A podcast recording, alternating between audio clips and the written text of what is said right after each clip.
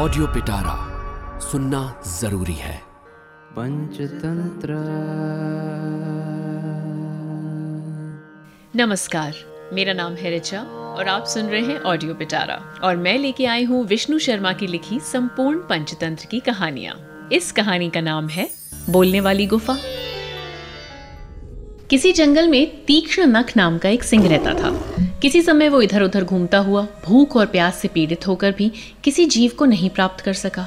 सूर्यास्त के समय वो एक बड़ी पहाड़ी गुफा के पास पहुँचा और उसमें घुसकर सोचने लगा, इस गुफा में रात के समय ज़रूर कोई जीव आएगा, इसलिए मैं यहाँ चुपचाप बैठूं।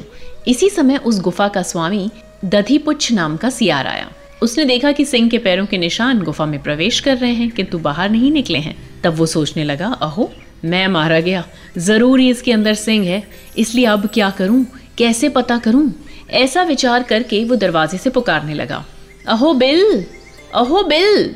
ऐसा कहकर और कुछ क्षण मौन होकर फिर उसी प्रकार बोला, अरे, क्या भूल गई जो मेरे साथ तुमने प्रतिज्ञा की थी? तुम्हारी प्रतिज्ञा थी कि मैं बाहर से आकर तुमको पुकारा करूँगा। तब तुम मुझे बुलाया करना। इसलिए तुम यदि मुझको नहीं बुलाओगी तो मैं दूसरे बिल में चला जाऊँगा। ये सुनकर सिंह ने सोचा, ज़रूर ये गुफा इसके आने पर हमेशा बुलाया करती है, परंतु आज मेरे डर से कुछ बोल नहीं रही है। अथवा ठीक ही कहा है, डर से व्याकुल मन वाले प्राणियों के हाथ पैर आदि की क्रिया तथा आवाज़ प्रवृत्त नहीं होती और अधिक कांपती है। इसलिए मैं ही इसको पुकारूं, जिससे ये इसका अनुसरण करके इसमें आए और मेरा भोजन बन जाए। ऐसा विचार करके सिंह ने उसको पुकारा। तब सिंह के शब्द और उसकी प्रतिध्वनि से वो गुफा गूंज उठी और जंगल के अन्य जीव भी डर गए। तब सियार ये श्लोक पढ़ता हुआ भागा। जो आने वाली विपत्ति से बचने का उपाय करता है, वो सुखी होता है। जो आने वाले का विचार नहीं करता, वो कष्ट पाता है। इस जंगल में रहते रहते मैं बूढ़ा हो गया, परंतु बिल की आवाज़ मैंने कभी नहीं सुनी थी। ऐसा विचार करके तुम सब मेरे साथ चलो। ऐसा कहकर रक्ताक्ष अपने परिवार के साथ दूर देश को चला गया। रक्ताक्ष के चले जाने पर स्थिर जीवी प्रसन्न होकर सोचने लगा, अहो, हमारा अच्छा समय आ गया। जो रक्ताक्ष चला गया क्योंकि वो दूरदर्शी है और बाकी सब है मूर्ख। इसलिए अब ये मेरे द्वारा सुख से मारने योग्य हो गए हैं। कहा भी है, जिस राजा के यहाँ वंश क्रमागत दूरदर्शी मंत्री नहीं होते, उसका शीघ्र ही विनाश हो जाता है। अथवा ठीक ही कहा है, जो श्रेष्ठ नीति को छोड़कर प्रतिकूल नीति का उपयोग करते हैं, उन्हें बुद्धिमानों ने मंत्री रूपी शत्रु कहा है। ऐसा विचार करके कौआ उल्लुओं की गुफा को जलाने के लिए अपने घोंसले में प्रतिदिन जंगल से लाकर एक एक लकड़ी जमा करने लगा। फिर भी उन मूर्ख उल्लुओं को पता नहीं चला कि ये उन्हें जलाने के लिए ही घोंसला बनाया जा रहा है, अथवा ये ठीक ही कहा है, जो शत्रु को मित्र बनाता है, मित्र से द्वेष करता और उसे मारता है, शुभ को अशुभ और पाप को पुण्य मानता है, वो पुरुष अपने भाग्य से ही नष्ट हो जाता है। घोंसला बढ़ाने के बहाने से दुर्ग के दरवाजे पर लकड़ी का ढेर लग जाने पर एक दिन जब सूर्योदय हुआ और सारे उल्लू अंधे हो गए तब स्थिर जीवी जल्दी से जाकर मेघवर्ण से बोला, स्वामी, मैंने पर्वत की गुफा को जलाने योग्य कर दिया है इसलिए अब सारे परिवार सहित मिलकर चलिए और जंगल की जलती हुई एक एक लकड़ी लेकर गुफा के द्वार पर स्थित मेरे घोंसले में डाल दीजिए, जिससे वो सारे शत्रु नरक के समान दुख झेलकर मर जाएँ। ये सुनकर प्रसन्न मेघवर्ण बोला तात, अपना किस्सा तो बताओ। बहुत कहने का समय नहीं है।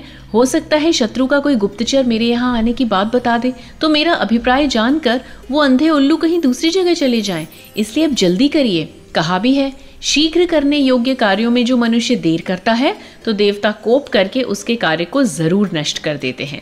और देखो, किसी विशेष फल वाले कार्य को यदि शीघ्र नहीं पूरा किया जाता तो विलंब रूपी काल उसका रस पी जाता है।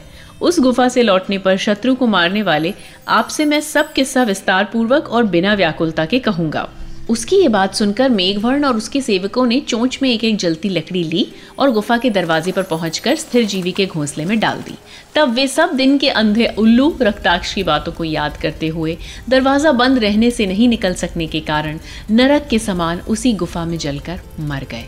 इस प्रकार शत्रुओं को मारकर मेघवर्ण सिंहासन पर बैठकर बहुत प्रसन्नता के साथ स्थिर जीवी से बोला, तात, किस प्रकार आपने शत्रुओं के बीच में इतना समय बिताया?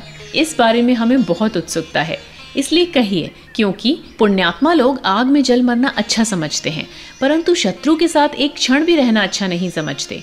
ये सुनकर स्थिर जीवी बोला, भद्र, आने वाले फल की इच्छा से सेवक कष्ट को कुछ नहीं समझता, क्योंकि कहा भी है भय के प्राप्त होने पर जो जो रास्ते हितकारी, श्रेष्ठ या अधम हो, चतुराई तथा बुद्धि के साथ उस रास्ते पर चलना चाहिए। क्योंकि अर्जुन ने हाथी की सूंड की तरह ज्याघात के निशान वाली विपुल अर्थ के साधन में विख्यात तथा कपट से बनी दोनों भुजाओं को स्त्री की तरह कंकड़ पहनने योग्य कर लिया था। हे राजन, समय की प्रतीक्षा करने वाले समर्थ विद्वान को वाणी रूपी वज्र से विषम क्षुद्र जनों यानी नीच लोगों के निकट भी बसना चाहिए, क्योंकि करछी हाथ में लिए, धुएँ से मलिन, तथा परिश्रम से युक्त महाबली भीमसेन ने रसोई के समान विराट के घर में क्या निवास नहीं किया था? विषम विपत्ति आ पड़ने पर समय की प्रतीक्षा करते हुए बुद्धिमान हृदय में निहित भला बुरा कर्म करना चाहिए। क्या अर्जुन ने गांडीव धनुष से स्फुरायमान यानी फुर्ती से भरा, बड़ा, सघन तथा प्रत्यंचा चढ़ाने से कठिन हाथ वाले होकर भी पायल पहनकर लीला नाटक नहीं किया था?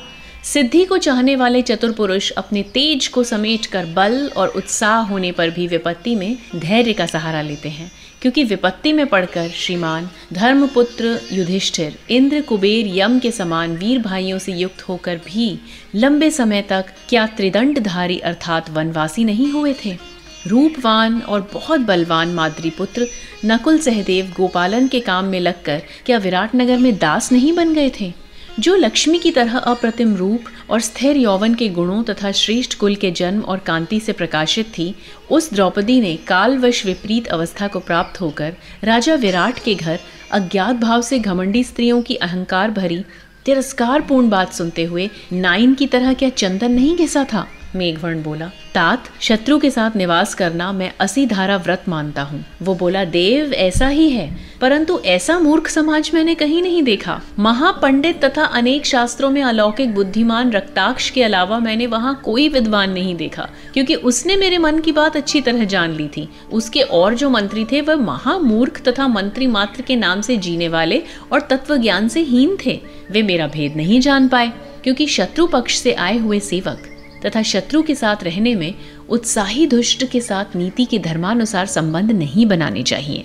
हमेशा उदासीन और अधर्माचरण से दूषित मनुष्य से पूरी तरह अलग रहना चाहिए। आसन, शयन, यान, पान, भोजन की वस्तु दृष्ट अदृष्ट तथा असावधान शत्रु पर ही शत्रु लोग प्रहार करते हैं। इसलिए विद्वान व्यक्ति को यत्नपूर्वक सब प्रकार से धर्म, अर्थ, काम के आश्रय स्वरूप आत्मा की रक्षा करनी चाहिए, क्योंकि असावधानी से सर्वनाश हो जाता है।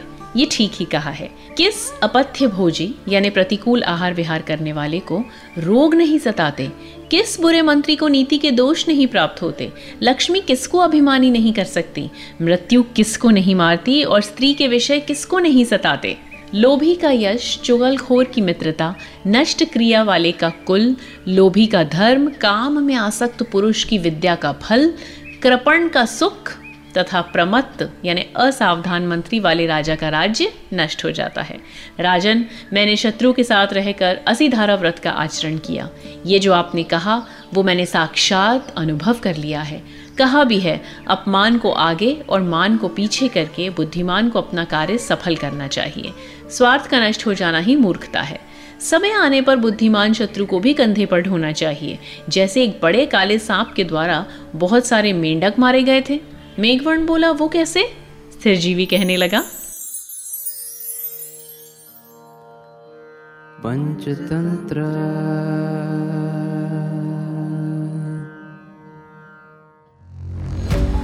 ऑडियो पिटारा सुनना ज़रूरी है।